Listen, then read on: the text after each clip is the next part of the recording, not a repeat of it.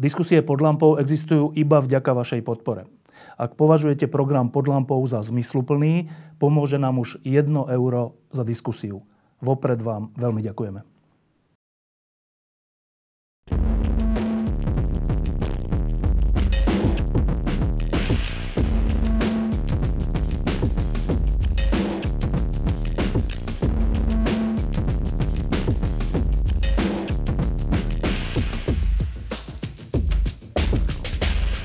Týchto dňoch, týždňoch a mesiacoch sme na Slovensku svetkami odhalovania ťažkých, škaredých vecí a keď to človek deň čo deň sleduje, tak môže podľahnúť dojmu, že vlastne na Slovensku sa dejú len ťažké a škaredé veci. Ale to nie je pravda a e, je dobré si to čas od času uvedomiť. E, preto sme sa rozhodli, že v tejto lampe e, budeme hovoriť s človekom, ktorý sa pokúša priniesť tie lepšie veci e, do nášho verejného života. E, patrí k ľuďom, ktorí dlho žili v zahraničí a potom sa rozhodli, že priložia ruku k dielu, aby na Slovensku bol lepší život.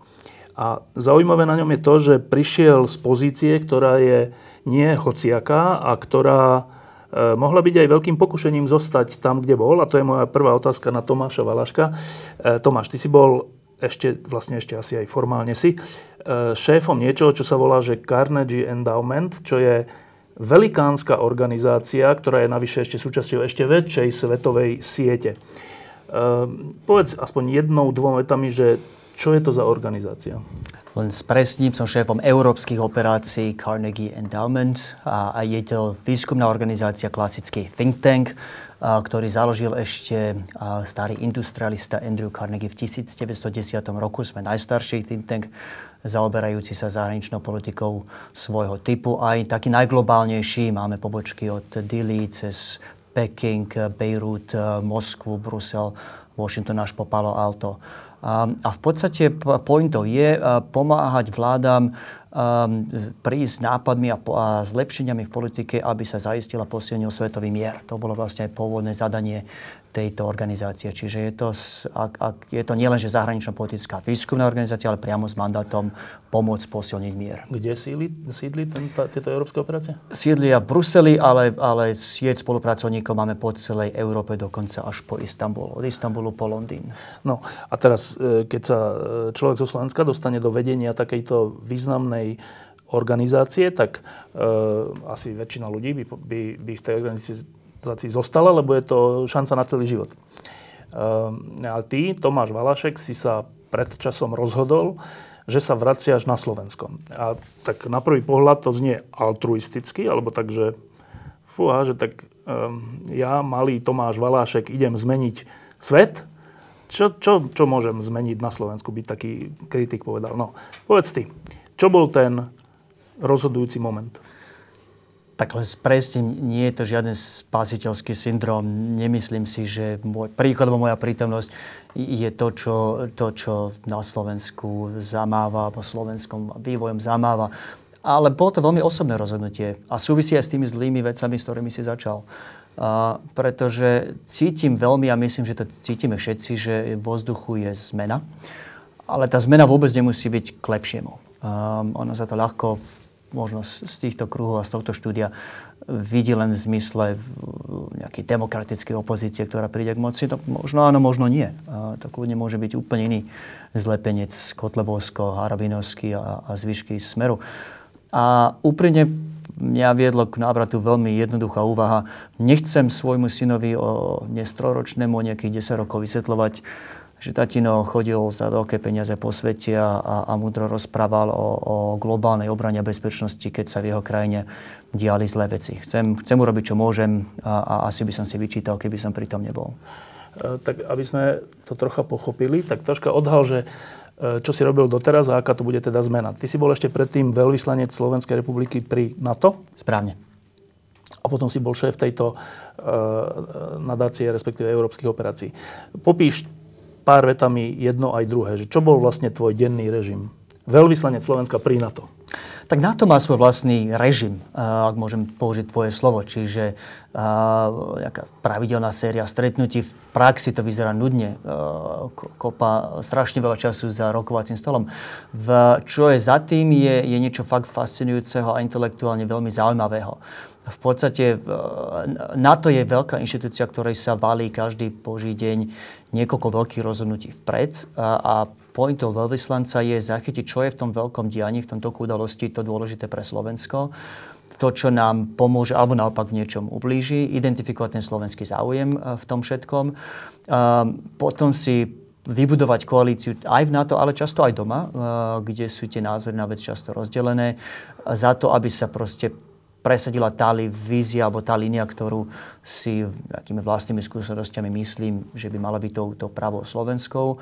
No a potom ju vylobovať. Proste presvedčiť ľudí, či už na Slovensku, či v zahraničí, aby videli pro, ten problém našimi očami a, a získať na svoju stranu. Je to, ťažko sa to popisuje. Práca, prácu diplomata teraz Henry Kissinger popísal ako ako pomalé, trpezlivé zbieranie čiastočných úspechov. A je to tak, nie je to nič, nič oslavného, nič za čo sa nám asi diplomatom budú tesať nejaké e, krásne náhrobné kamene, ale faktom je, že, že e, tá práca hľadania toho slovenského zájmu bola, bola jednak intelektuálne super fascinujúca, ale aj pre Slováka a, a niekoho s, s to silným pocitom nejakého e, spolupatričnosti a, a vlastenectva. To bolo veľmi um, odmenujúce byť pri tom a, a mať tú šancu. E, my tu na Slovensku sme, sme ešte nie úplne prijali to, že na toto sme aj my. E, často sa tu vedú diskusie o tom, že na toto sú tí iní, tí vlastne nejaký, nejakom tam temne, ktorí nie, o niečom rozhodujú bez nás. E, preto vznikajú potom tie absurdné diskusie, že nechceme tu základne na to, ale ako keby základne na to boli niečo cudzie.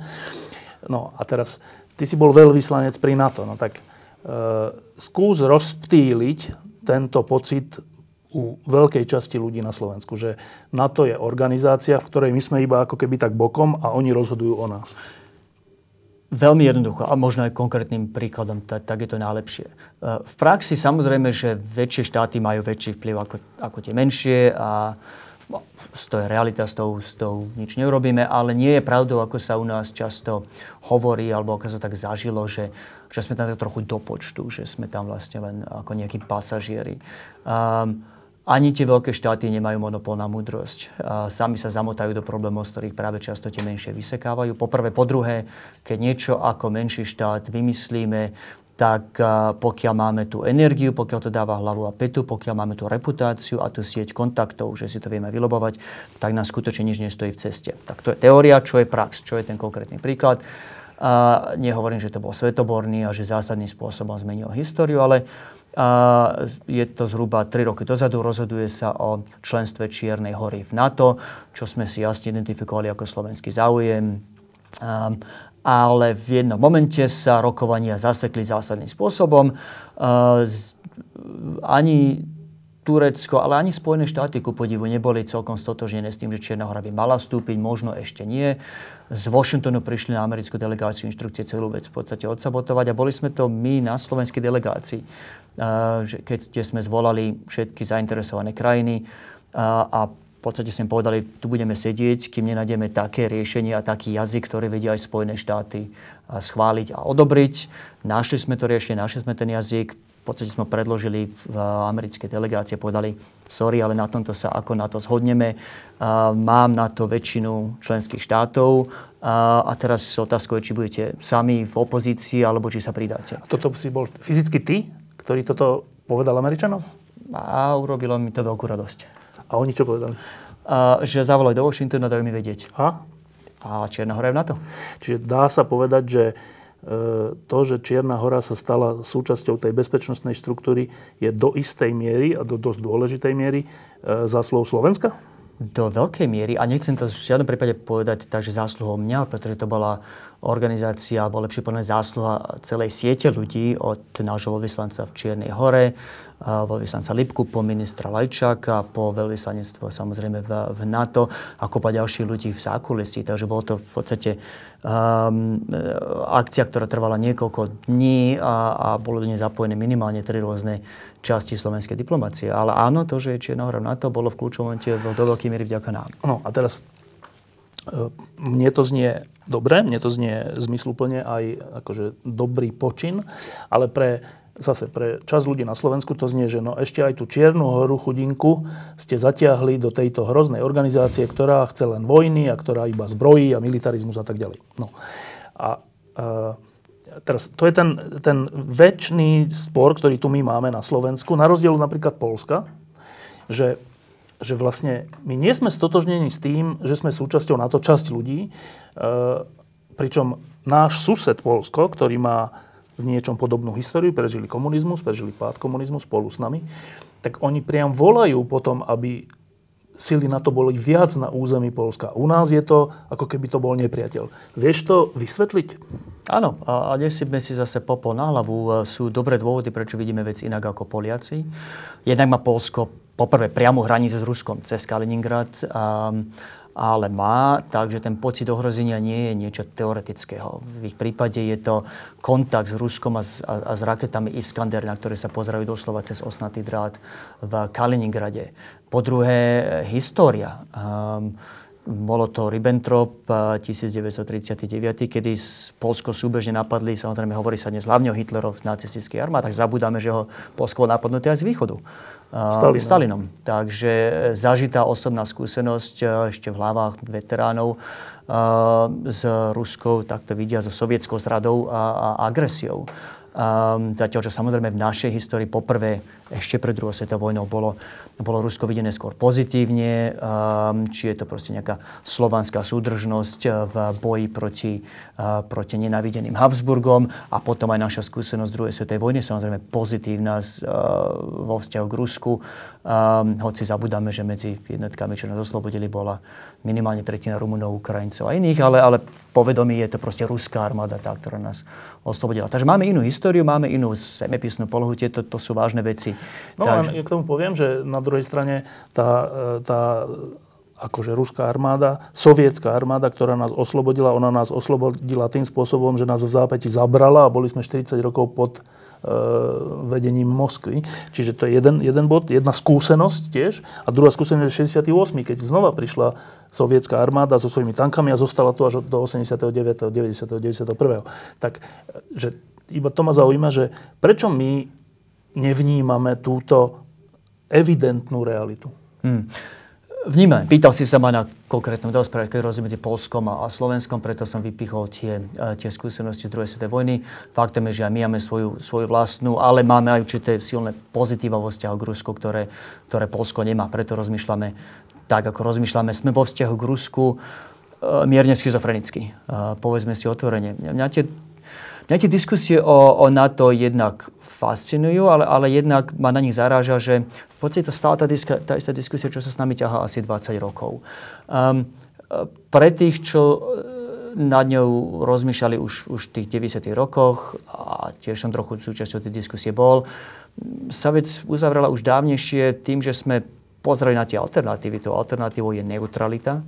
A veľmi rýchlo nám z toho vypadlo, že členstvo v NATO je oveľa rozumnejším riešením. To nie je kvôli nejakej uh, a priori láske voči Spojeným štátom, aj keď si myslím, že, že z hľadiska hodnoty mi mám úplne jasno, ktorá komunita je nám bližšie, či, či tá západná alebo východná. Ale faktom je, že tvrdá bezpečnostná kalkulácia hovorí, že ak by sme sa chceli pretlkať sami, Um, ak by sme chceli cestou neutrality, tak máme na výber v podstate dve cesty. Tá prvá je ísť tou poctivou neutralitou, ako napríklad Švajčiarsko, Švédsko či Fínsko. A to znamená doslova, povedzme to na rovinu, pozuby sa vyzbrojiť. Fínsko má zhruba toľko isto obyvateľov ako my a my asi trikrát toľko na obranu. Čiže fajn, poďme touto cestou, ako to navrhuje Kotleba iný, ale potom vysvetľujte školstvu, zdravotníctvu, dôchodcom, prečo zrazu z ich, z ich dôchodkov a z ich peňazí a z ich časti rozpočtu bereme na, na armádu, keď sme vôbec nemuseli. Dalo sa to vyriešiť inak.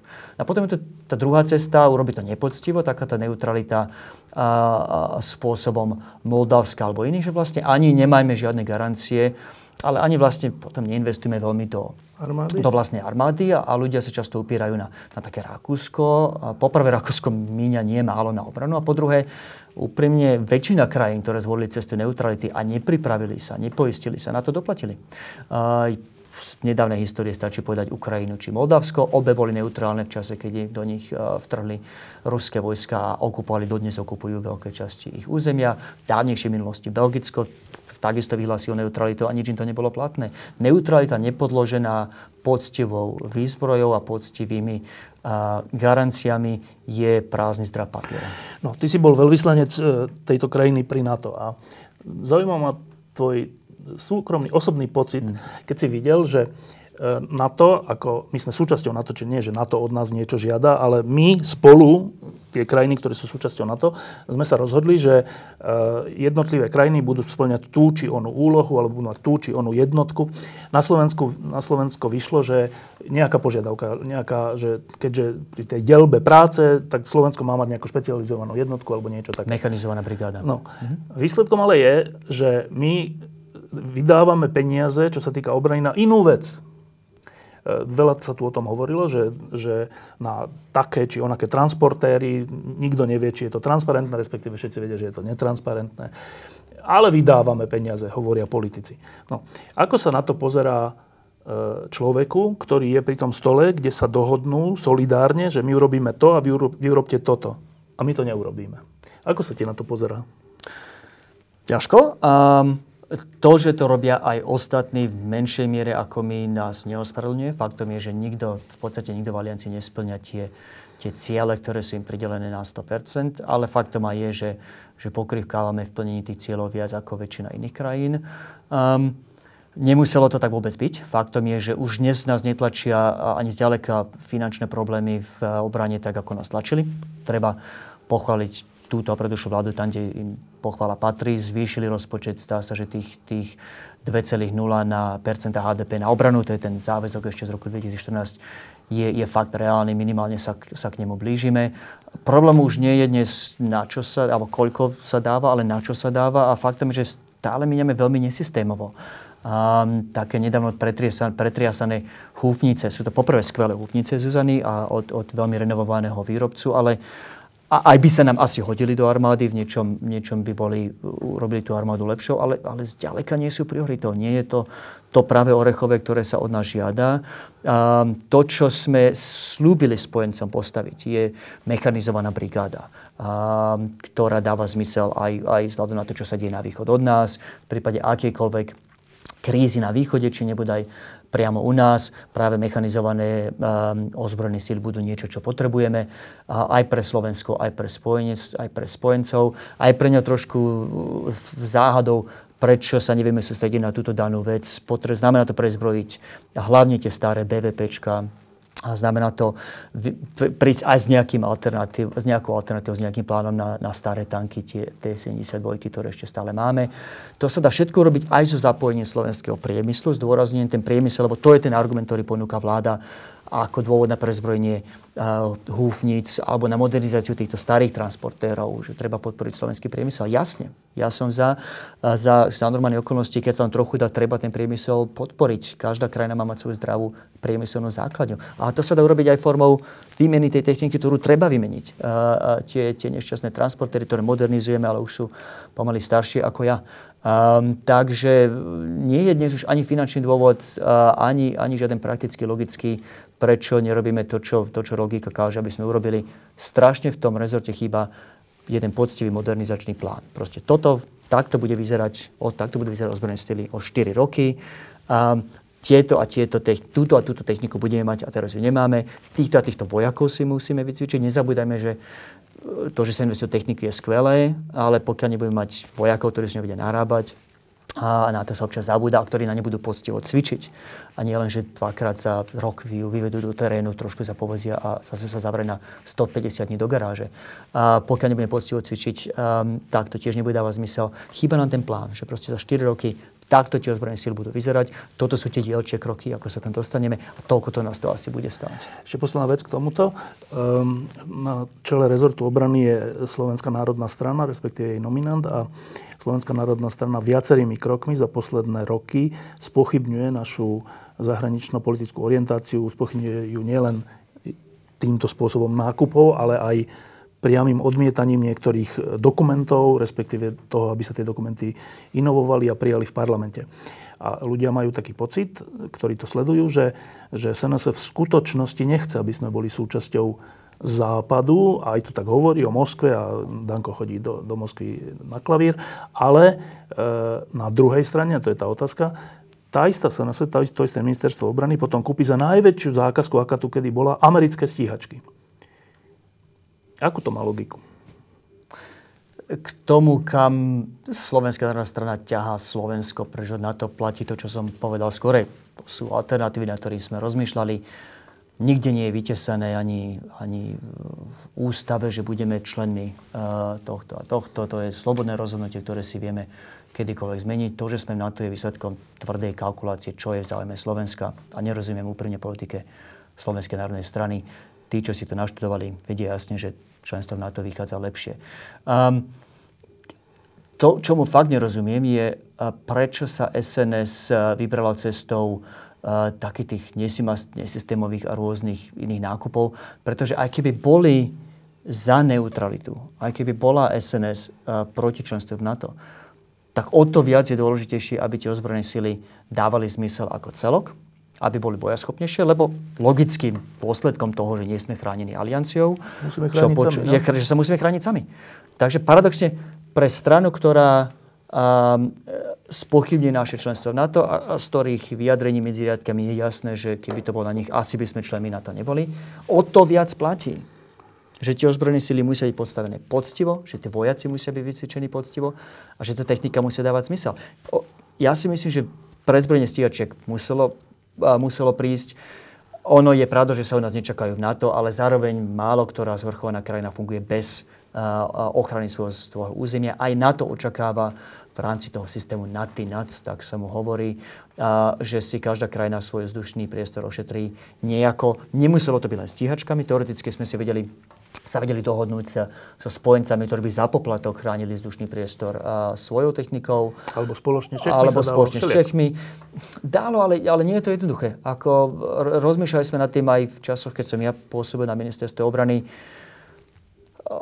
V, v nejakom štádiu tých úvah človek dojde na absolútne minové pole z hľadiska etiky, morálky a práva. Pretože predstavte si situáciu, letí nejaká stíhačka, ktorá nekomunikuje cez územie Slovenska, a nereaguje na iné signály a, a, a neostáva nič iné, len ten extrémny prípad zostreliť ale jediný k dispozícii český pilot. A teraz český pilot v českej stíhačke na, zlietne. zlietne a na pokyny Slovenska spôsobí medzinárodný incident pre Českú republiku, lebo Slovensko ho to požiadalo. To sú, to sú veľmi ťažké politické rozhodnutia. Nemyslím si, že tie stíhačky sú tak nelogické, ako sa často hovorí. Sú takým nie, nie, nie, ja nespochybňujem ten nákup, ale že prečo americké? A pretože boli, boli v podstate len dve reálne možnosti. Tie, tie, tie MIGy, ktoré aktuálne no. máme, sú, sú tak staré a, a to, čo sa často nehovorí, čo sa dosť nehovorí, je, že len samotná údržba tých MIGov je už tak drahá, že vlastne len zbavením sa závislosti na MIGoch a, a nejakým minimálnym doplatením sme už vlastne vedeli tu tie vzdušné sily postaviť nejak úplne inak pred pár rokmi. Ani to nemuselo stať o toľko viac, ako stojí prevádzka tých, tých nešťastných migov. V podstate boli hre reálne len švédske a americké. Úprimne, nevidím do toho tak dobre, aby som povedal, uh, ktoré boli lepšie ako druhé. Som rád, že sa rozdol medzi dvoma dobrými strojmi, aj ten švédsky, aj ten americký. Ten americký je tak trošku Jaguar, kedy by možno bol býval stačil Volkswagen, uh, tak to poviem ľudovo, uh, ale to vynikajúca stíhačka, takže nebudem si tu kopať uh, do rezortu len preto, že je to módne. Aj tie F-16 budú výborné a vieme ich využiť. Áno, ja len to nie je na tomto čudné, že ak to celé z hľadiska SNS smeruje skôr mimo na to, ako na to, tak potom je úplne v protiklade s tým, že kúpim americké stíhačky, ale možno, že je to biznis. No, dobre. Uh, teraz pár slov k tomu. Posunul si sa od veľvyslanca tejto krajiny pri NATO do pozície šéfa európskej operácií Carnegie Endowment. Zase úplne kratučko, že čo bol tvoj pracovný deň v tejto nadácii? Veľké časti management, 21 ľudí po celej Európe, takže klasické problémy alebo, alebo výzvy alebo aj príjemné povinnosti vyplývajúce z toho, že treba uh, ľudí motivovať, trošku im dať eh, víziu toho, čo robíme. Ale v praxi to, čo Carnegie robí, uh, najviac je to, čo máme priamo vo vienku, to, čo nám ešte pán Carnegie v 1910 roku nariadil. A to je pomôcť vládam robiť múdre rozhodnutia, ktoré posilňa bezpečnosť a, a zabrania konfliktu. V praxi to znamená, že sme veľa pracovali, dodnes veľa pracujem na správnom nastavení európskej obrany, do akej miery sa majú vyvinúť samotné európske spôsobilosti, aby aj bola Európa trošku autonómnejšia a, a trochu akcieschopnejšia, ale aby sa nenabúrali tie piliere, na ktorých stojí Severoatlantická aliancia. Takže to je veľká časť mojej práce osobne. K tomu veľa píšem a, prednášam. A veľa píšeme a prednášame o, novej technológii v obrane a vo vojenských záležitostiach. Aký dopad asi bude mať zavedenie autonómnych zbraní, ak tomu príde um, tie slávne drony, ktoré budú pracovať na umelú inteligenciu. Je tam ešte strašne veľa technických prekážok, ono je ľahké sa tým nadchnúť a, a začať o tom hovoriť ako o, o, niečom, čo možno uvidíme um, v, v, lietať zajtra.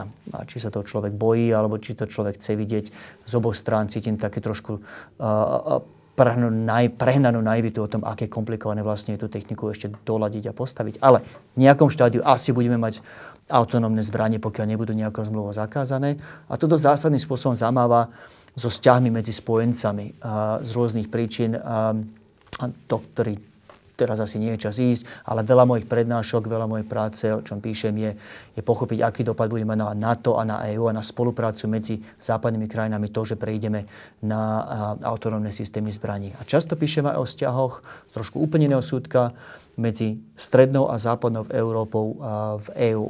Čo je vlastne dôvodom, že nové členské krajiny a staršie členské krajiny, krajiny sa ocitli v situácii, kde 15 rokov po vstupe do aliancie, teraz sme odal, nedávno oslavovali výročie, sa ešte stále hovorí o nich ako o nových a starých, ako hovorí môj rakúsky kolega. Um, o Rakúšanoch nikto 5 rokov postupne neuvažoval ako o starých. O nás 15 rokov ešte stále sa hovorí ako o nových. A čím to, že sme v toľkých otázkach, či je to migrácia, či je to budúci rozpočet, či je to otázka demokracie, taký rozdelený. To je taká druhá veľká oblasť, ktorej sa To znamená, že ak tomu dobre rozumiem, tak v tejto novej organizácii, ktorej si potom, čo si bol veľvyslanec nastúpil, tak jej náplňou práce je diskutovať e, s vládami, respektíve s verejnosťami jednotlivých krajín o tom, e, ako čo najlepšie veci zaradiť tak, aby neboli vojny a aby bol pokoj. To znamená, že keď si toto robil posledné 3 roky? Dva a pol. Dva a pol roka, tri roky. Je to presne v období, keď práve tie verejnosti a práve tie vlády v Európe, ale aj v Amerike sa začínajú, alebo začínajú správať pomerne čudne, čo sa týka nejakej, e, nejakej previazanosti vzájomnej, nejakej vzájomnej solidarity, ale aj čo sa týka NATO, medzi e- Európou a Amerikou vzniká nejaká čudná trhlina, medzi jednotlivými krajinami v Európe vznikajú čudné trhliny, Veľká Británia odchádza z Európskej únie. Čiže ty si tam nastúpil e, a začal si pôsobiť v oblasti, ktorá sa ako keby trocha rúca. Mm-hmm. Čo je to za pocit? Ťažký, pretože prehovorím teraz ako Slovák a preniesme to trošku možno aj pre naše publikum do slovenských realít. Pre Slovensko je vynikajúca veľmi nám vyhovovalo, že sme posledných niekoľko dekád žili v Európe, kde, kde fungujú silné inštitúcie, či je to Európska únia alebo NATO, kde platia silné pravidlá hry, ktoré tieto inštitúcie v prípade potreby vedia aj tvrdo aj silou uplatniť. Že napríklad väčšie krajiny nemôžu Mirnix, Tyrnix napadnúť tie menšie, pokiaľ sú chránené garanciami, že, že nemôžeme si otrhnúť kus teritória alebo zabrať niekoho iného len preto, že mám politické rozdiely so svojím susedom. To sú presne veci, ktoré v rámci EU, v rámci NATO fungujú úplne jasne. Nám to veľmi vyhovuje. Ako krajine menšej e, na východnej časti Európy. Pre nás je dobré, že tieto garancie máme. A to, že vidím, že aj Európska únia ako taká síce zahnala krízis, ekonomickú z 2010. 11. a tú migračnú z 2015. ale že stále tie antieurópske nálady bublajú pod povrchom. To, že NATO je dnes takej paradoxnej situácii, zakladajúci člen Spojené štáty sa od nej dištancujú viac ako kedykoľvek predtým. To sú všetko pre nás, pre Slovensko, veľmi zlé správy, pretože tieto silné inštitúcie, tieto silné pravidlá hry nám, nám veľkým spôsobom umožnili ten rozvoj, ktorý sa udial za posledných x rokov, tú prosperitu aj tú stabilitu. Um, v niečom si myslím a možno so mňa nebude súhlasiť uh, premiér Zurinda a iní, uh, ktorí boli v 90. rokoch pri tej predošlej veľkej výzve pri tom vstupe do aliancie a do Európskej únie, ktorú si bolo veľmi tvrdo, ktoré bolo treba veľmi tvrdým spôsobom odpracovať a, a patrím za ten úspech zásluha. Ale v niečom si myslím, že tá výzva dnes pred Slovenskom je ešte komplikovanejšia. V tých 90. rokoch išlo o, o vstup Slovenska do inštitúcií, ktoré fungovali v podstate dobre. Takže výzvou sme boli my sami, dať náš vlastný dom do poriad, na poriadok a potom presvedčiť ostatné krajiny, že členstvo Slovenska má význam z ich a, nejakého geopolitického a iného hľadiska. Teraz je výzvou pred slovenskou diplomáciou, pred Slovenskom, urobiť to, čo je v našich silách, aby sa tie, tieto dve veľké inštitúcie udržali v ako takom zdraví a aby sa ten systém nerozsypal. A to je úplne iná výzva, pretože znamená to, um, chýba nám proste to, čo sme mali v 10 rokoch, tá prítomnosť niečoho zabehaného, niečoho, čo sme sa mohli oprieť čo sme, a, a niečo využiť, čo sme vedeli ako využiť ako model. Nie sme my tí, ktorí musia sa definovať, ako ten budúci model vzťahov medzi Európou a USA v otázke obrany bude fungovať. Kde má končiť európska autonómia a kde má nastúpiť povinnosti na to. Je to intelektuálne oveľa väčšia výzva, o to komplikovanejšie, že, že tie veľké dospelé krajiny, ak to tak môžem nazvať, sa správajú čudne a same sú často tým najväčším problémom. No a teraz jedna taká ťažká otázka, však asi ju tu nevyriešime, ale je zaujímavé sa o nej rozprávať.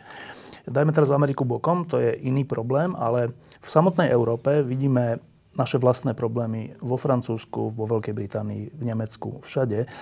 A to nie len čo sa týka nárastu nejakých extremistických strán, ale celkové nejakej také neistoty ľudí, alebo nie, pričom tá neistota nie je ekonomická, ale nejaká identit, identitárna, nejaká, niečo také. A teraz e, otázka. E, čím to je, že tie inštitúcie, ktoré fungovali nejak hladko, v posledných rokoch, desaťročí e, sa rozrušujú. Je to chyba ľudí, ktorí sa zle rozhodujú, bežných občanov, ktorí sú pod vplyvom propagandy a všeličoho a hybridnej vojny a preto sa zle rozhodujú?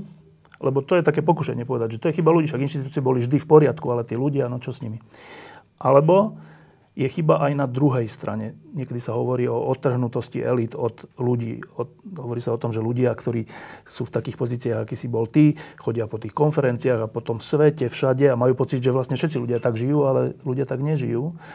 A potom to rozhodovanie tých elít je úplne iné, než by si ako keby želali tí bežní ľudia. No, ja nie som advokát tohto názoru, ale trocha sa mi zdá, že niečo na tom je. No tak Tomáš Valašek, ty si bol v tých inštitúciách.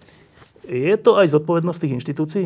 Samozrejme. A to je tak, od, čiastočne odpoveď na tvoju otázku sa dá nájsť už aj na začiatku tej konverzácie v tom, že, že vystupujem z toho cirkusu tých konferencií dobrovoľne a, a vraciam sa tam, kde som vlastne začal, aj, aj preto, lebo vidím, vidím, v čom všetkom tie inštitúcie a, ten, a, a tá komunita ľudí zlyháva.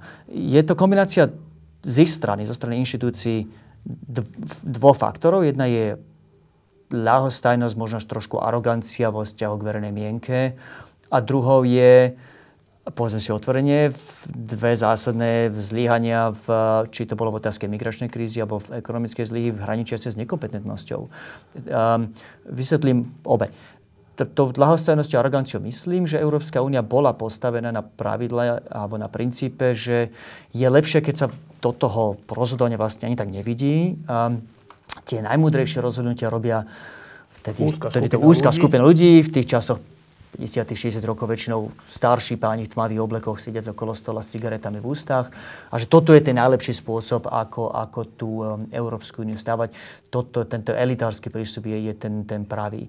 Um, ľudia nie nepravom pozrieť na EÚ a, a vidia, že je trošku otrhnutá od života obyčajných ľudí, cítiť z vyjadrení najvyšších predstaviteľov a dáme tejto novej garnitúre pani von der Leyen, von der Leyen šancu, ale rozhodne to platilo na na Žánko Junckera iných. Cítiť z nich presne tento prístup, čo, čo vy viete a nechajte nás rozhodovať. To, na to ľudia reagujú zle a právom. Ono by to možno bolo ešte dlho fungovalo, keby neboli títo istí ľudia urobili pár základných chýb. A postaviť euro, spoločnú menu, bez toho, aby sa potom povedali sme A, nepovedali sme B. Bez toho by sa to následne oveľa viac nezharmonizovali, nezladili ekonomické hospodárske politiky jednotlivých krajín. Bolo chybou, tí ľudia to videli od začiatku, ale, ale tá úvaha bola, musí prísť nejaká kríza a potom to proste v rámci krízy ten dom dostávame.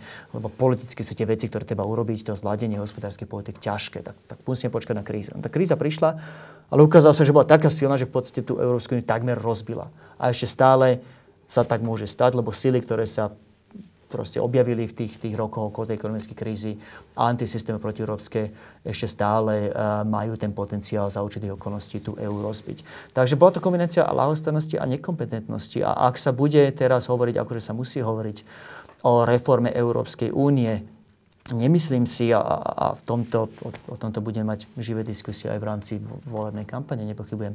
Nemyslím si vždy odpovedou viac európskej integrácie, také hrbr sa do posilnenia právomoci Bruselu a ešte viac peňazí. Myslím si, že dokončiť, v prvom rade musí Európska únia dokončiť tie veci, ktoré začala riešiť, ktoré mala vyriešiť dávno pred krízami, ale chvála Bohu začala riešiť aspoň v čase kríz a to je doladenie veci ako, ako bankového systému, aby kolaps jednej banky alebo kolaps pár bank v jednom štáte nespôsobil potom systémovú reakciu a, a paniku vo všetkých iných štátoch EÚ. Na to sú riešenia um, a, a treba ich do, dotiahnuť do konca. V otázke migračnej krízy urobili sme určitý pokrok, máme silnejšie um, právomoci ako Európska únia pri ochrane externých hraníc, ale zďaleka to nie je to práve orechové uh, zmluva s Tureckom a, a tá ochrana tej egejskej hranice stojí na dozlenených nohách, v podstate na vôli pána Erdogana.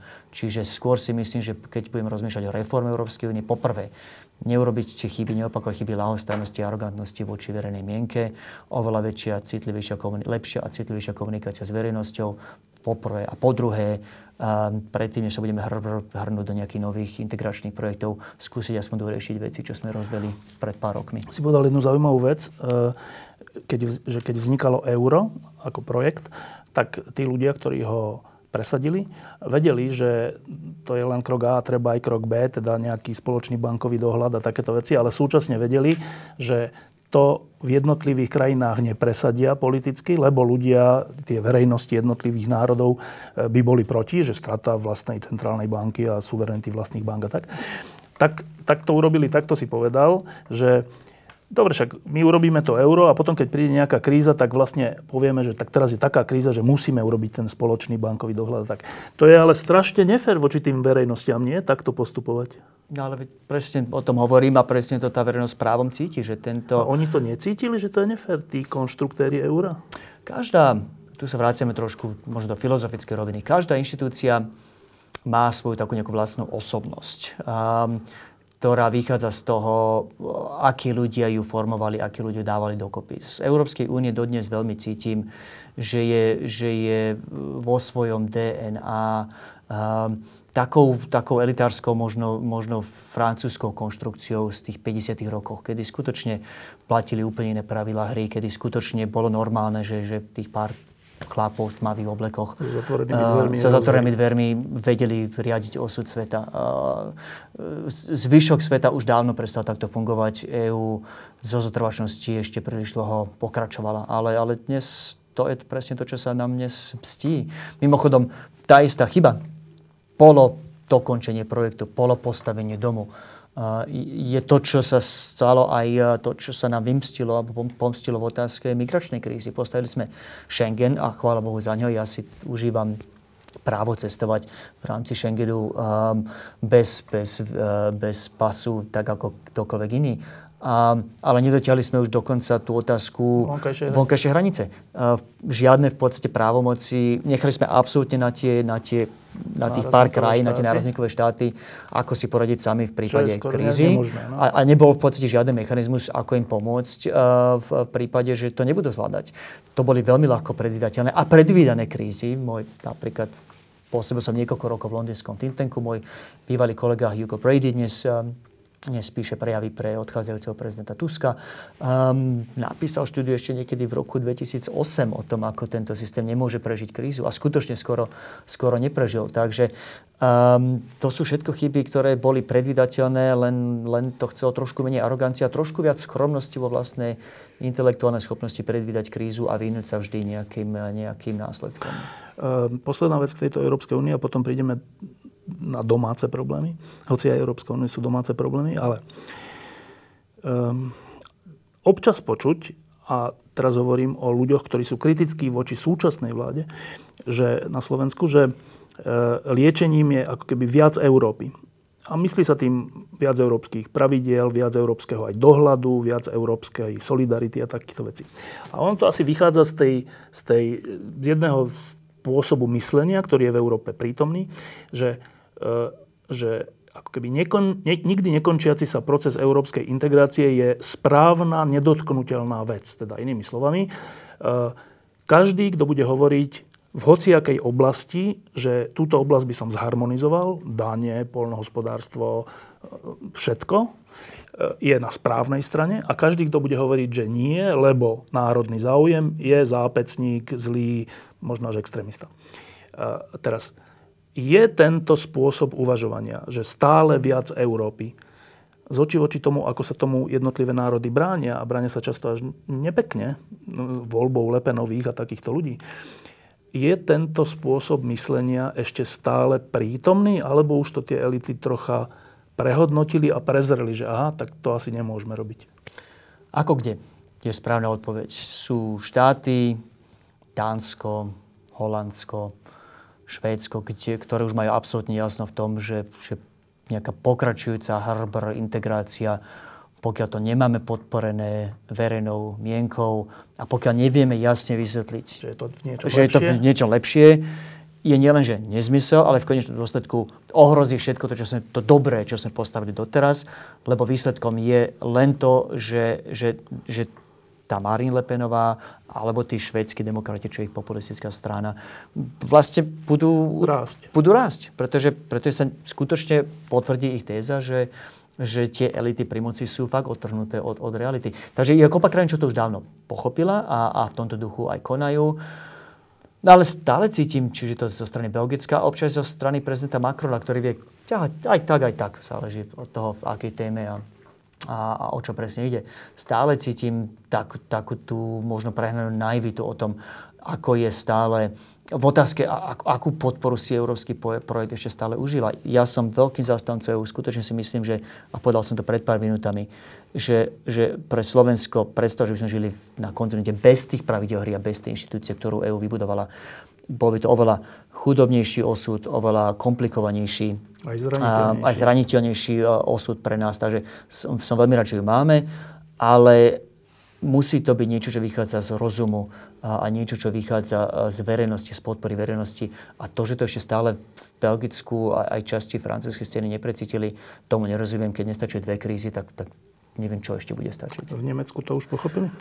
Uh, ako kto? Uh, opäť cítiť, uh, je to mimochodom predmetom veľmi takých veľmi uh, zaujímavých a, a rušných koaličných nešvárov medzi SPD a medzi CDU a v rámci CDU a CSU medzi, medzi tými konzervatívnejšími bavorskými kresťanskými socialistami versus kresťanskými demokratmi. Ako kto?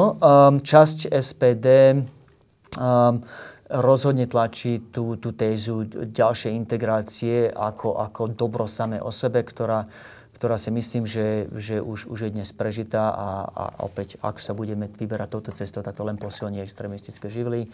A, ale cíti hlavne od, od kancelárky Merkelovej trošku pragmatickejší prístup a, a chvála Bohu mnohom za ňu. E, nebola to ideálna líderka, um, ale, ale te, takéto opatrné nemecké kľud, najhoršia je smrť z vyplašenia, um, počkajme a premyslíme si, čo robíme.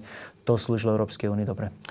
E, iba krátko, ty si, e, ja rovno poviem, že ja som veľmi oceňoval to, ako Merkelová postupovala počas migračnej krízy, hoci to, hoci to dnes nie čudne, ale ja si dodnes myslím, že postupovala správne, že v skutočnosti zachránila Strednú Európu a Rakúsko a, a ďalšie krajiny od prílivu utečencov, ktorí by boli tu, keby ich ne, ne, nepustila do Nemecka. Ale tvoj názor, alebo tvoj taký elementárny pocit, keď sa povie uh, kancelárka Merkelová, je aký? Keď sa budeme pozerať na spätne na jej, koľko je to dnes, vyše takmer 20-ročná kariéra, ja snažím sa to rýchle v hlave zrátať, um, je toho veľa, čo sa jej dá vyčítať.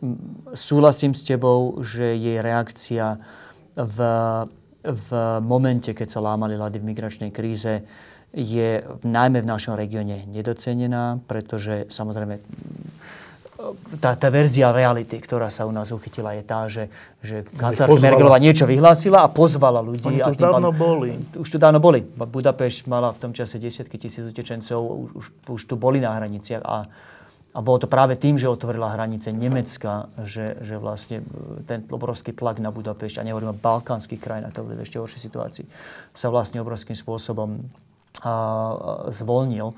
Tak a, tá, táto, súhlasím s tebou, že, že v tomto trošku súdime neférovo, ale sama, sama potom priznala, že mala e, trošku viac zobrať do úvahy to, čo vnímam ako úplne normálnu, prirodzenú potrebu ľudí mať trošku kontrolu nad vlastným osudom a trošku kontrolu nad vlastnými hranicami.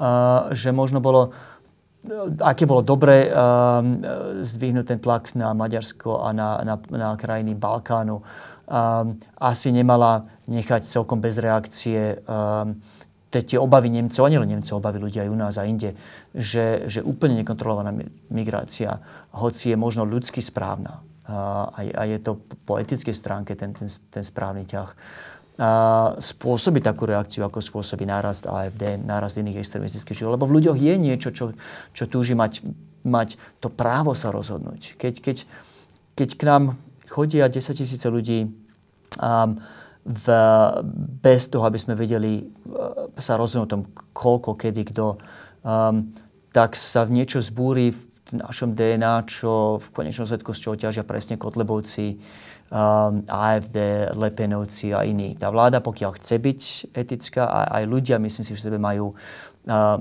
trošku viac štedrosti, trošku viac veľkodušnosti, pokiaľ sa cítia byť plánmi vlastného života, plánmi vlastných hraníc, plánmi vlastného osudu. A toto je to, čo podcenila. A to, čo potom spätne ale napravila. Keď pozeráš že sleduješ rozhodovanie v čase migračnej krízy, tak, tak vidíš úplne jasne posun od toho vieš, šafenes a, a od toho dôrazu na otvorenie do, pravidlám, no? do, k pravidlám a k, a k externej kontrole hraníc. Preto si veľmi rýchlo uvedomila, že áno, tie kroky v, úvodnom, v tom úvodnom štádi krízy boli absolútne eticky, morálne inak správne a, a, a opäť a Maďarsku, Balkánu neuveriteľne pomohla, ale, ale táto kríza sa nezastaví a naopak skončí sa kolapsom EÚ, pokiaľ nebudeme, neposilníme externú kontrolu hraníc. Dobre, a teraz ku Slovensku. Tak teraz je presne tá situácia, že posledných asi 15 minút sme sa rozprávali o zaujímavých medzinárodných, celosvetových e, ťažkých, ale veľmi, veľmi inšpiratívnych otázkach a problémoch, ako to vyriešiť. No teraz ty prichádzaš z tohto sveta, zo sveta týchto otázok, do sveta otázok, čo je všetko v tréme. Prečo Jankovská hovorí, že sa s Kočnerom nerozprávala. Odvolaný e, šéf činohry Národného divadla, lebo um, herci sú neposlušní. Um, kde je predseda vlády a prečo sa nikdy nevzbúri. Prečo predseda strany Smer je taký, aký je. No proste tieto pomerne primitívne otázky. Ale tie rozhodujú a budú rozhodovať ehm, na Slovensku, kam sa táto krajina vyberie. Ehm, ty sa vieš preladiť z toho nadhľadu do tohto bahna? Nenazval by som ich primitívnymi, Štefan, a, a možno ani bahnom. Sú to otázky spravodlivosti a, a, a zásadnej férovosti. A, a to je to, čo ľuďmi z, úplne pochopiteľných logických príčin hýbe oveľa viac ako Európska únia a NATO. Takže ne, nesúhlasím celkom s popisom keď neviem, šlachetných, veľkých otázok európskej politiky versus to bahno naše. To, to, to, čo, si, to čo teraz riešime, je, je o, o zdraví a fungovaní tejto spoločnosti bez toho, všetkého. Tie ostatné otázky, naša, náš vzťah z EÚ, náš vzťah NATO, sú, ne, nemajú význam a, a, a sú, tie vnímam ako trošku nadstavu. Takže to trošku duchu think tankerov trošku budem polemizovať s celou otázkou. A teraz odpovedi na tú priamu otázku. A čo, čo je vlastne môj vstup a ako sa teraz preladím. Nemením sa preladovať to, že som strávil nejaký čas v zahraničí. Um, som mňa nerobí odborníka ani na, na slovenské súdnictvo, ani na slovenskú spravodlivosť, ani na prokuratúru. To, s čím chcem pomôcť, um, je, je nastavenie správneho vzťahu alebo správneho rozmýšľania uh, na Slovensku o Európe a o našej zodpovednosti za dianie vo svete. A cítim, že sa stalo niečo zlého, úprimne, čo, čo možno snáď budem vedieť v svojej malej miere a svojou malou uh, úlohou zmeniť. Um, a to je to, že sme sa ocitli najmä vo vzťahu k EU, ale aj vôbec aj vo vzťahu k NATO a väčšiemu svetu v takej, v takej zaseknutí, v takej pozícii, že ako keby sme boli vlastne do počtu, nič nevieme v tých veľkých inštitúciách zmeniť, sme, sme tam vlastne tak braní ako takí možno pasažieri. A, a pritom to vôbec nie je pravda. Už, som, sme sa bavili o tom príklade, kde sme konkrétne vedeli niečo urobiť. Ale hlavne, dôvod, prečo to vypichujem, to, to, takéto mentálne nastavenie a, ten, a, a, a problémy, ktoré to spôsobuje, je ten, že v každom národe je zakodovaná nejaká túžba po hrdosti, po, po vlastenectve, po tom našom. Pokiaľ my budeme vždy uh, tí, ktorí veria v členstvo v EÚ a v NATO a v západnú identitu tohto štátu, pokiaľ my budeme vždy uh, vystupovať vo vzťahu k EU a NATO, alebo, alebo pokiaľ sa nám nepodarí zmeniť nastavenie tej verejnej diskusie o našom vzťahu k EU a NATO z tej pozície sme tam do počtu, sme tam iba pasažieri, toto sú veľké štáty, ktoré sú o nás, v to, že toto sme aj my, a veď tu si vieme, toto sú slovenské záujmy, ktoré viem presadiť.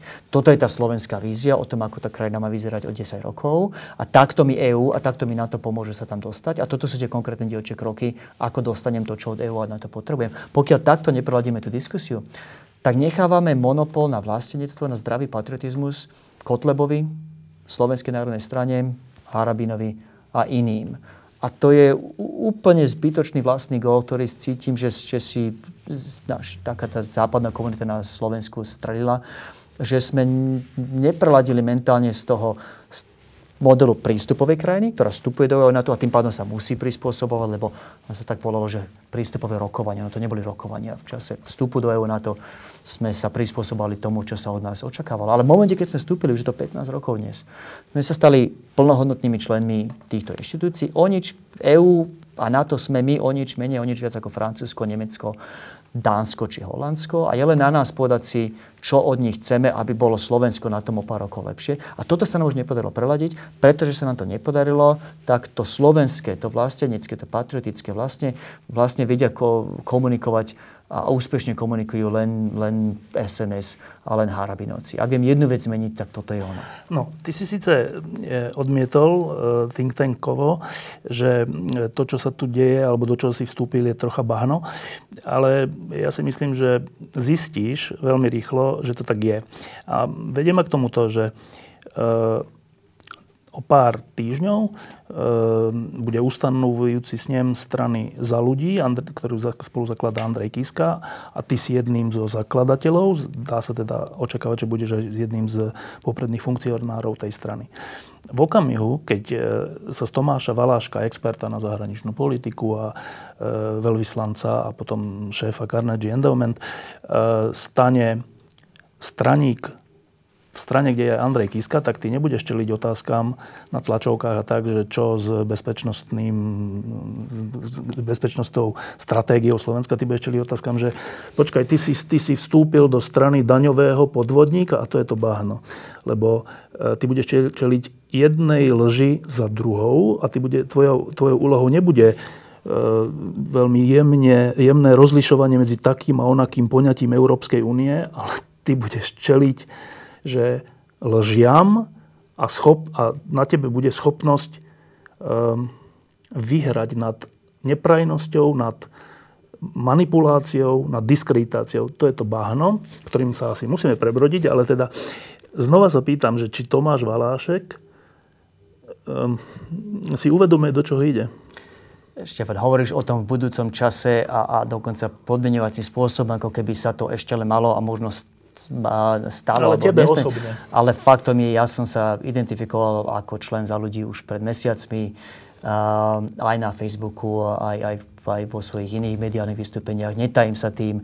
A to, čo spomínaš, to je dnes už moja dnešná realita.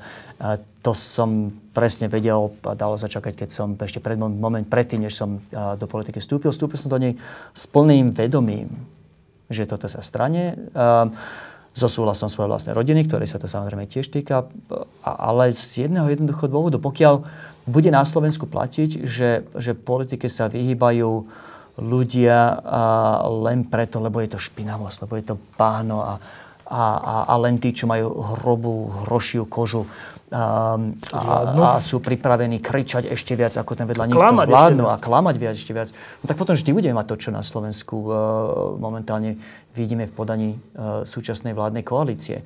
takže, takže cítim, že, že moja vlastná pasivita by bola práve nie, že len pasivita, ale súčasťou problému. Po prvé, po druhé, zároveň cítim a vidím napríklad mnohých iných kamarátov, ľudí, ktorých si veľmi vážim, ktorí vstúpili do politiky za posledný rok a pol, že sa niečo láme. Že áno, bude na nás a už je na nás hádzaná špina, to je moja denodenná realita, či, či na Facebooku, či na stretnutia s občanmi, keď už, keď už chodím s, s novou stranou, s kolegami zo, za ľudí.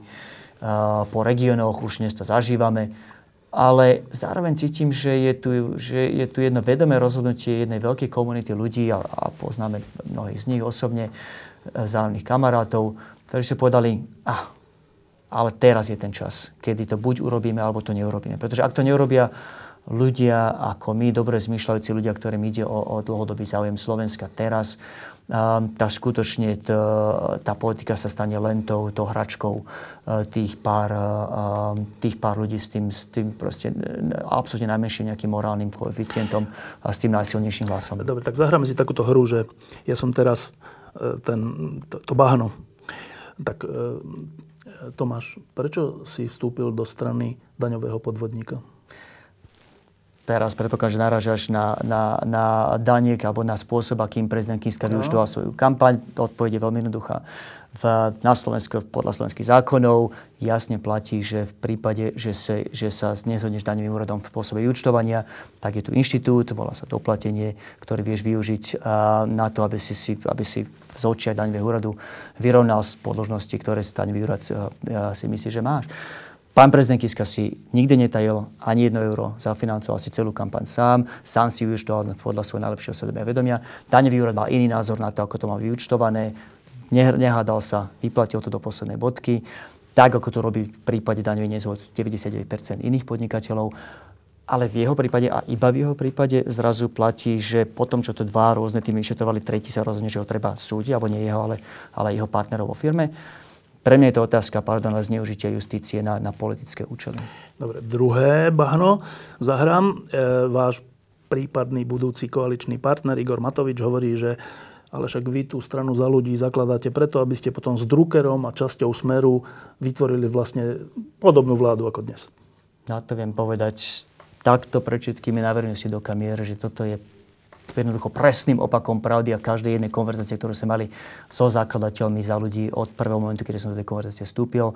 To pointou strany je pomôcť demokratickej zmene a nevieme si predstaviť úprimne, či je to Drucker, či je to, nehovoria samozrejme o tom tvrdom jadre smeru okolo poslanca Fica, nejakú spoluprácu s nimi v budúcnosti. Takže celou pointou za ľudí je pomôcť demokratickej zmene, pomôcť o zdravie tohto štátu a nie, nie potom predlžovať agóniu tohto mocenského Kde zlepenca. Kde sa to podľa teba v, op- v opozícii berie takýto útok vzájomný? Pozri, máme situáciu, kedy keď sa pozrieš na prieskumy verejnej mienky, štvrtú a deviatú stranu z tých deviatich, čo, sa, čo sú nad 5%, delí presne 1,5%.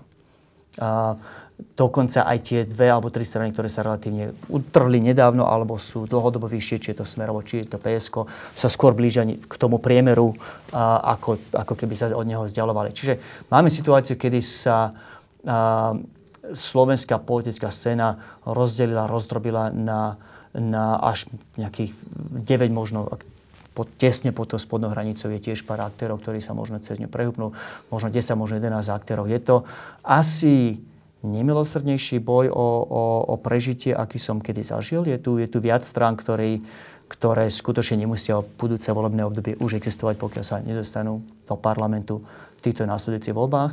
A veľmi to cítiť z kvality tej diskusie. Um, my si myslíme, nestúpali sme inak do politiky, že je tu dôvod a priestor pre stranu ako za ľudí.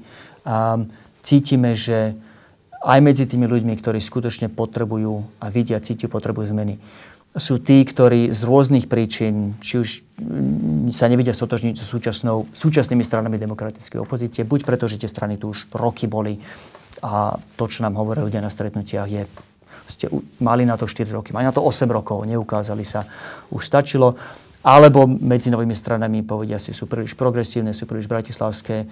Cítime, že je tu potreba takej strany, ako sme my. Cítime zároveň, a vidíme to jasne na prieskumu verejnej mienky, že vstupom a, strany a, prezidenta Andrea Kisku a, a, a, a týmu okolo nich, vrátane mňa, hlasy demokratickej opozície ako také narastajú. Áno, uberáme nejaké hlasy progresívcom a naopak, to nás neteší, to nie je dôvod, ale faktom je, že demokratická opozícia ako taká, jej sily a preferencie narastajú, keď sme v súčasťou toho mixu, ako keby sme tam oproti tomu, keby sme neboli. My si myslím, že ten projekt má zmysel, inak by sme to nerobili. Drucker, Neviem, odkiaľ to, vieme, odkiaľ to vychádza, je to súčasťou boja niektorých strán o prežitie, ale to sú veci, ktoré môžeme len, len s ignorovať. E, preto sa na to pýtam, lebo porovnávam to s rokom 98, keď išlo o podobne vážnu vec, keď Slovensku hrozilo, že vypadne z tej západnej civilizácie a nielen zo západnej civilizácie, ale aj, aj z, vnútorne, že bude úplne rozvrátené. A vtedy tiež išlo o konkurenčný boj medzi opozičnými stranami, ale tie opozičné strany nejakým spôsobom našli e, cestu, ako tie voľby spoločne vyhrať. A to nehovorím, že išli na spoločnej kandidátke, ale aj tie, ktoré nešli, neútočili na seba. Nebolo to tak, že bratovražedný broj v opozícii, bolo to tak, že ostrá kritika Mečera a kto v tej kritike a v nejakých riešeniach bude úspešnejší, ten vyhrá. A dnes je to tak, ako hovoríš, a z toho by vyplývalo, že ako keby dnes, napriek tomu, že máme oveľa viac slobody, rokov slobody za sebou, aj všelijakého vzdelávania, aj mladých ľudí v zahraničí a univerzity a tak, ako keby sme boli menej dospelí ako v 98. Nebudem celkom súhlasiť, ale veď čo iné by si očakával ako odpoveď. Um, ale poviem prečo. Z dvoch príčin. Poprvé, to s tým útočením neplatí na všetkých. Nechcem menovať z príčin, ktoré pomenujem o sekundu. Ale, ale v podstate, keď sa pozrieš, prichádza to z jednej alebo, alebo z dvoch strán. Uh, väčšina strán demokratickej opozície, opozície vrátane nás, a v tom máme absolútne jasno, nechce byť tým, ktorí mi rozoštvávajú, ktorí rozoštvávajú, nechce byť tými, ktorí rozdeľujú um, a nie sme sami. Proste vidíš, či je to, či je to spoločné tlačové konferencie PS, Spolu, Za ľudí, KDH, cítiš a vidíš absolútne cieľa vedomú snahu a pripravovať sa na to ďalšie. Na ten ďalší krok, kedy budeme spolu buď vo vláde, alebo v opozícii. V tomto máme absolútne jasno, že, že naše osudy sú mnohom nerozlučiteľne spojené. A myslím si, že žiadna z týchto, som si istý, žiadna z týchto strán si nevie predstaviť vládnuť či z SNS, či s, so Smerom. A preto, pokiaľ nebudeme spolupracovať, tak budeme spolu buď, buď v opozícii alebo, alebo vo vláde. Zároveň to, čo sa deje v zákulisí, neviem to porovnať s 90. rokmi, nebol som v politike, je, je denodenná komunikácia o programe, o prioritách. Presne preto, aby sa nezopakovala situácia z 2011. Cítim traumu medzi voličmi, sami mi to hovoria moji kamaráti, známi, rodina. Vy možno aj vyhráte, ale ja sa ešte to viac bojím toho, že vyhráte, lebo sa rozpadnete a keď sa druhýkrát rozpadne nejaký normálny demokratický blok, blok no, tak potom Kotleba a Harabin sú absolútne nevyhnutnou, uh, ne, nevyhnutným ďalším krokom.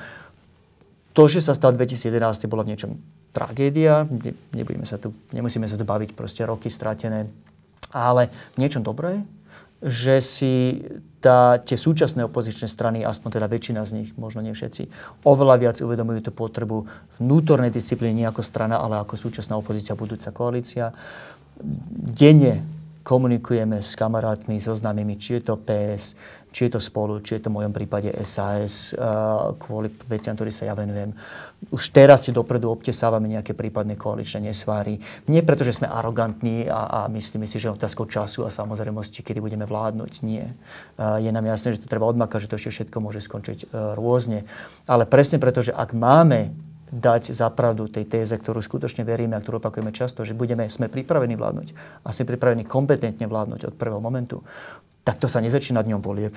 A už to už dňom schválenia programov vyhlásenia vlády niekoľko týždňov po voľbách. To sa začína mesiace pred voľbami. Tým, že si dopredu povieme, OK, toto a toto treba napraviť v týchto troch kľúčových oblastiach. Ako to vidíš ty? Ako to vidím ja? Hmm, OK, tu a tu je rozdiel. Poďme sa baviť o tom, ako tie rozdiely obtesať, tie hrany obtesať už teraz. Nech na to neprichádzame v rámci koaličných rokovaní a nebude aj potom o niekoľko mesiacov po koaličných rokovaniach, aby sa na tom nerozpadla vláda. Ten 2011 bol v konečnom dôsledku, myslím si, dobrý moment pre zdravie budúcej koalície. No, k tomuto iba jedna podotázka. E, zdá sa celkom evidentné, že vaši nepriatelia vás budú chceť E, nielen nálepkovať, že drogoví díleri a daňoví podvodníci a čo ja viem, čo, čo všetko, blázni, e, ale že vás budú chcieť rozoštvať aj programovo. E, a to tým, že zrazu oni budú tí protipotratoví, tí e, procirkevní, tí proti rozvodom, respektíve proti sobášom homosexuálov alebo adopciám detí a tak. A teraz tá ťažkosť, delikátnosť tejto situácie je v tom, že opozícia, ktorá chce vymeniť túto skorumpovanú vládu, je, jej súčasťou sú aj konzervatívnejšie strany, aj liberálnejšie strany, ktoré práve v týchto otázkach majú rozličné názory. E, keď hovoríš, že kuloárne o tom všelijak dlhodobo a intenzívne e, rokujete, aby tento problém nenastal. E, vidíte už nejaké riešenie? No vidíme rozhodne pokrok. A to v tom, že či už je to dohoda medzi PS a spolu na jednej strane a KDH na strane druhej o zájomnom neutočení, či je to naša programová politika v rámci za ľudí, nie vždy sa nám podarí na 100% dodržať, ale, ale jasne máme, sme si dali do vienka, že nebudeme viesť kampaň na kultúrnych a hodnotových otázkach, pretože ak sa zvrhnú budúce voľby na referendum o tom, čo je tradičná rodina alebo nie, tak toto je téma, ktorá zmobilizuje oveľa viac voličov Kotlebu, Harabína a SNS ako, ako našich voličov. A preto sa musíme baviť o, tých, o veciach, ktoré, ktoré Slovensko trápia a to je zdravotníctvo, školstvo, sociálne veci a tak ďalej. Takže či je to naša vedomá filozofia, či je to proste zo strany našich teraz dnes opozičných, to budú sa koaličných partnerov, a tá dohoda o zájomnom neutočení, sme si toho vedomí, že, že, to bude, že tieto otázky budú vyžité proti nám. Ale to, že to vieme 6 mesiacov dopredu, je, je dobrá vec v tom zmysle, že, že, že sme na to pripravení, že preventívne tomu predchádzame. Názov rozdiely v týchto veciach sú úplne normálne a zdravé. Ako Slovensko, tie strany presne reflektujú rozdiely, ktoré vidíš medzi Bratislavou a veľkými mestami na strane druhej, na strane jednej, menšími mestami, vidiekom na strane druhej. Je normálne zdravé, že o, tej, že o tých témach diskusie máme mať, ale najskôr poďme vyriešiť tie základné veci, fungovanie spravodlivosti, fungovanie zdravotníctva, školstva pre Boha, aby sme mohli vôbec mať inteligentné otázky alebo inteligentné diskusie o týchto témach o nejakých 10 rokov. A pretože pokiaľ zlyháme v otázke školstva a pokiaľ nezlepšíme alebo nezačneme štepovať schopnosť kritického myšlenia a takéhoto intelektuálneho alebo inteligentného dialogu medzi dvoma rodmi rozdielného názoru, no tak potom nemáme ani len šancu sa o týchto otázkach inteligentne baviť. Len príklad, že lebo ono to vždy nakoniec padá a stojí na konkrétnych príkladoch a konkrétnych rozhodnutiach. Tak e, som si skoro istý, že vám dajú takú časovanú bombu, ako teraz pripravovali, čo sa týka potratov, tak bude s registrovanými partnerstvami, kde KDH je asi z princípu veci skôr proti. E, liberálnejšie strany sú skôr za registrované partnerstva. No a teraz e, niekto navrhne v parlamente zákon o registrovaných partnerstvách. No a môže sa stať, a do toho tlačia tí konzervatívnejší, všelijakí publicisti e, šéfa KDH, že vtedy on musí odísť z vlády a vlastne vláda padá. Ak by, prija, ak by v tom období tej vlády bol prijatý zákon. No a to je strašná mína, ona má riešenie, ale je to riešenie vyžaduje istú citlivosť a istú, aj istú inteligenciu. Ste na to pripravení? Pozri, ak ti poviem teraz, že áno, 100% o 4 roky uh, budeme na to pripravení, samozrejme to nebude uveriteľné, pretože nikto nevie, taký expert sa nenarodil, aby vedel presne povedať, o, o, o čo bude o 4 roky. Faktom je, že už teraz nad tým intenzívne rozmýšľame, už teraz sa intenzívne pripravujeme, už teraz sa bavíme o tom, čo by sme v takej danej situácii urobili. Všetci navzájom? Navzájom, áno. A ak by k tomu, ak k tomu príde, že stále budeme nepripravení, tak už je to len na nás. Pretože sme varovaní, boli sme varovaní, či tebou, či, či takými nahadzovaním udičky, ktoré sa dejú pravidelne už teraz preventívne. A, a myslím si, že na to reagujeme tak najlepšie, ako len vieme. Proste to sú, to, to sú dennodenné konverzácie o tom, čo v týchto témach, ako v nich postupovať um, a ako ich zvládnuť s tou emocionálnou inteligenciou s tou trpezlivosťou, ktorú si vyžadujú. Pretože ľahko sa strieľa v týchto veciach od pása a ľahko sa robí, robia návrhy zákonov len kvôli tej tlačovej konferencii s nulovým očakávaním, že naozaj tie zákony reálne prejdú len kvôli um, rozvášneniu, rozbesneniu verejnej mienky v jednom tábore alebo v druhom. To je presne to, čo nechceme robiť a máme jasno v tom, že to tak nechceme robiť. E, predposledná otázka, e, tá sa týka aj volieb 98, aj 2002 a porovnaniu s dneškom. Pred oboma tými dôležitými voľbami e, vtedajšia opozícia alebo potom koalícia mala pripravené nejaké tie elementárne predstavy o tom, čo urobí, keď, keď vyhrá voľby. A to je presne tak, ako si hovoril, že voľby, teda ten proces nezačína po voľbách, ten začína rok, dva roky, aj dlhšie pred voľbami, keď sa vytvárajú nejaké predstavy o tom, čo chceme s tou krajinou urobiť. A istá obava dnes je, že e, tá, tá kritika tých javov, ktoré sa dnes dejú od, od e, vraždy a všetkých tých odhalení a trémy a všeličoho je zameraná na tie veci, logicky, hmm. lebo to sú hrozné veci a treba na to reagovať a treba vyvodzovať zodpovednosť.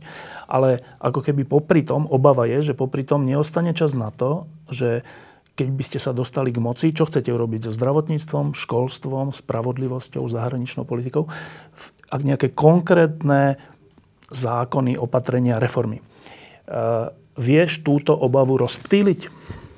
Veľmi, veľmi jednoducho. A, to konkrétnym príkladom konkrétnych ľudí, konkrétnych programov. Včera som mal dlhú konverzáciu s kolegom zo spolu o našich zájomných obranných programoch, ktoré sú oba v štádiu príprav. Porovnali sme si tie verzie, povedali sme si, aké rozdiely. Obe sú relatívne detálne, sú medzi nimi rozdiely, ale presne preto na nich pracujeme v septembri 2019, aby sme potom v prípade to uh, Mackovi? To hovorím o generáli Mackovi. Tá istá konverzácia prebieha či v Bruseli, či na Slovensku v otázke zahraničnej politiky s Vladom Bielčikom, nech už menujem, a, alebo s a Michalom Šimečkom vo otázke európskej politiky. Um, všetky strany, o ktorých sa bavíme, PS spolu a za ľudí, aby som povedal tieto tri, s ktorými som priamo v kontakte, Všetci sme presne v štádiu písania relatívne detálnych programov v tomto presne v tomto štádiu. Všetci budeme zverejňovať čoskoro a všetci už v tomto štádiu sa medzi sebou bavíme o tom, OK, v čom sme iní, v čom, čo, je v čom, čo je prienik a hlavne čom sú tie rozdiely a ako budeme k tým rozdielom pristupovať. K tomuto máme sériu neformálnych stretní, poznáme sa dlhé roky, ale už teraz 6 mesiacov pred voľbami a tento proces už nejaký ten týždeň, nejaký mesiac trvá, čiže vlastne ťaha sa to ešte dlhšie. Už teraz sa bavíme o tom, ako, čo budú tie výzvy v prípade, že sa, a, že sa podarí to dôležité a že vo voľbách, čiže ten, ten budúci február, a, kedy presne uspejeme. A, a už teraz vychádzame presne z toho, že verejnosť od nás očakáva, že keď tam prídeme, že budeme vedieť, čo sa od nás, čo, budeme vedieť, čo s tou zodpovednosťou urobiť. Či je to v mojom prípade v otázka zahraničnej politiky obrany, či je to v prípade mojich kolegov so zdravotníctvom, že nebudeme tápať, že sa nebudeme učiť v kancelárii a vo funkcii, ale že tam prídeme s jasnou predstavou a poučení udalosťami z roku 2011 že tam neprídeme so šiestimi rôznymi predstavami medzi šiestimi koaličnými stranami, ale že budú dopredu tie hrany obtesané. A to sa teraz deje fyzicky. Tvoj uh, líder ešte teraz, e, Andrej Kiska, povedal jednu takú sympatickú vec, že skúsme my v opozícii uh, sa dohodnúť na najlepších ľuďoch na jednotlivé posty a nemusia to byť ľudia z našej strany, z mojej strany, ale ktorý je v tej veci naozaj najlepší. A to sa, ja teraz pravidelne o tom píšem a upozorňujem, že Treba sa dohodnúť, kto bude najlepší e, policajný prezident a kto bude šéf NAKY a kto bude dobrý minister vnútra a kto bude dobrý ten a onen, minister školstva a zdravotníctva. Ale to, pre, to vyžaduje troška opustiť ten stranický egoizmus, ktorý je ale trocha aj prirodzený, že strana je aj na to, aby mala svojich ľudí vo významných funkciách. E, badáš tam e, v tomto zmysle istú pokoru vás, politických strán, opozičných v tom, že nebudem za každú cenu presadzovať svojho kandidáta, ale budem súhlasiť s najlepším kandidátom. Je to vôbec reálne? Áno. A, a, a dokážem to možno na svojom vlastnom príklade. Strana za ľudí má svoje jasné štyri priority. Zdravotníctvo, školstvo, sociálne veci, spravodlivosť. Zahraničná politika obrana nie je medzi nimi Nestúpil som do strany za ľudí preto, lebo sa, aby som stal ministrom obrany alebo zahraničných vecí alebo čokoľvek iného. Vstúpil som do nej preto, lebo si cítim, že tento projekt má význam. Cítim, že opäť prichádza k zmene, ktorá nemusí byť a priori dobrá a je aj trochu na mne, aby, aby to skončilo celé dobre.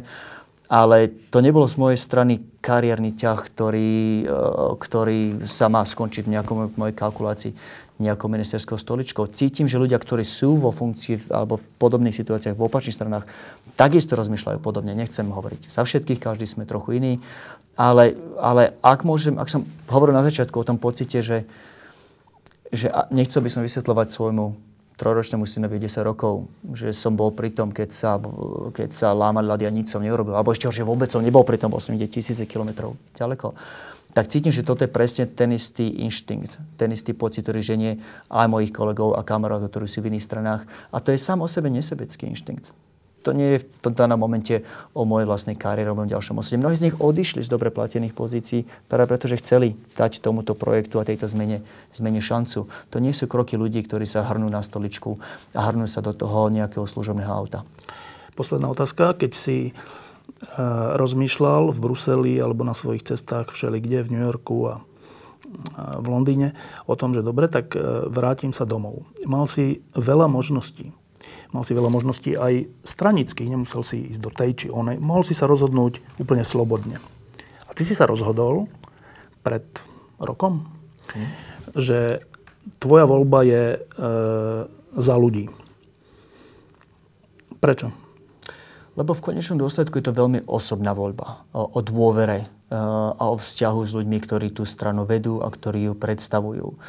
S prezidentom Kiskom som mal vynikajúci pracovný vzťah ešte keď sme boli obaja v našich predošlých funkciách, keď on bol prezidentom, ja veľvyslancom, je tam aj kus dôvery a, a nie je tu dôvera, ktorá je založená na nejakom obdive prezidentskej funkcii. Je to dôvera oťukaná realitou 4 rokov, ktoré sme sa prekryvali vo funkcii, kedy bolo vybojovať, treba vybojovať určité bitky v rámci, v rámci hierarchie a v rámci slovenskej politiky, čo sme spolu robili.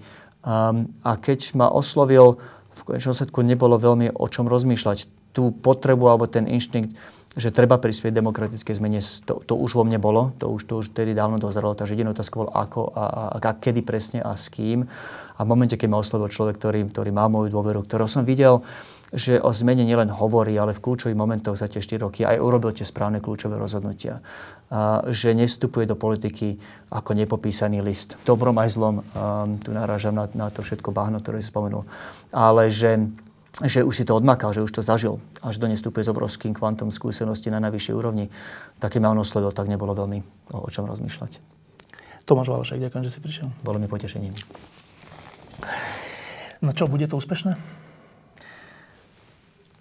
Myslím si, že áno. Um, ale poviem ti otvorene, tých 1,5% medzi tým 5. a 9. miestom ma to trošku desí. Tie rozdiely nízke, no? Tie rozdiely, to práve to je také mizivé, vieš, lebo keby, keby sa to už teraz trošku viac vykryštalizovalo, tak, tak by tie jednotlivé strany už vedeli, čo, čo s tým a čo so svojou vlastnou budúcnosťou. Uh, sú tu strany, a predpokladám, že, že Oleno bude ťahať samé do poslednej trpkej chvíle, um, ale strany ako my, ktorí ktorí majú úplne jasno v tom, že nebudú rozbíjačmi pravice.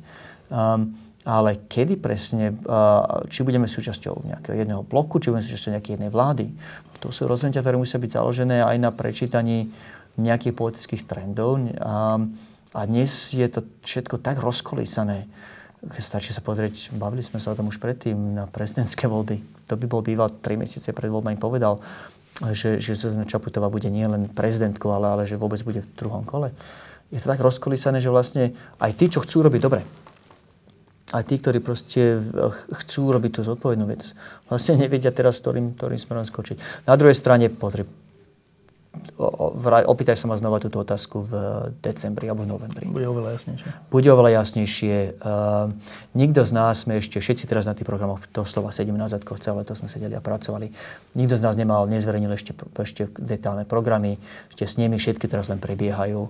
Um, takže až teraz príde na, na lámanie chleba. Teraz budú tie konverzácie o, o 5 minút 12 a inete sa ukáže, či máme nielen dobré programy, ale aj tie komunikačné schopnosti predať to, čo, uh, to, čo chceme predať. Takže to môže byť celé úplne inak o, o už o dva mesiace. A aj, aj preto to chcem ísť Andrej, lebo cítim z neho, že on urobí to správne rozhodnutie, čo je, nie, čo nie niečo, čo by som vedel povedať možno za, za, za, za iných lídrov. Um, ale pokiaľ urobí dosť veľa lídrov tie správne rozhodnutia, tak, tak ti poviem, ak nie teraz, tak kedy? Po, si, si povedal v priebehu tej eh, diskusie, že mm. to tvoje rozhodnutie padlo aj so súhlasom rodiny. Mm. Pani manželka vie, do čoho ideš? Vie a bola v mojom prípade ešte možno aktívnejšou alebo rovnako aktívnou ako ja. Um, má ešte lepšiu emocionálnu inteligenciu ako ja. Ešte, ešte lepšie a, a, a, rýchlejšie prečítala reakciu na, na, na tie vraždy, ktoré sa stali pred vyše rokom už teraz ako ja. A, ona bola prvá, ktorá proste povedala, teraz je, teraz treba ísť, proste teraz treba vidieť kariéra, príjmi všetko ostatné bokom. Teraz treba vyhrnúť rukavy a ísť do boja. Diskusie pod lampou existujú iba vďaka vašej podpore. Ak považujete program pod lampou za zmysluplný, pomôže nám už 1 euro za diskusiu. Vopred vám veľmi ďakujem.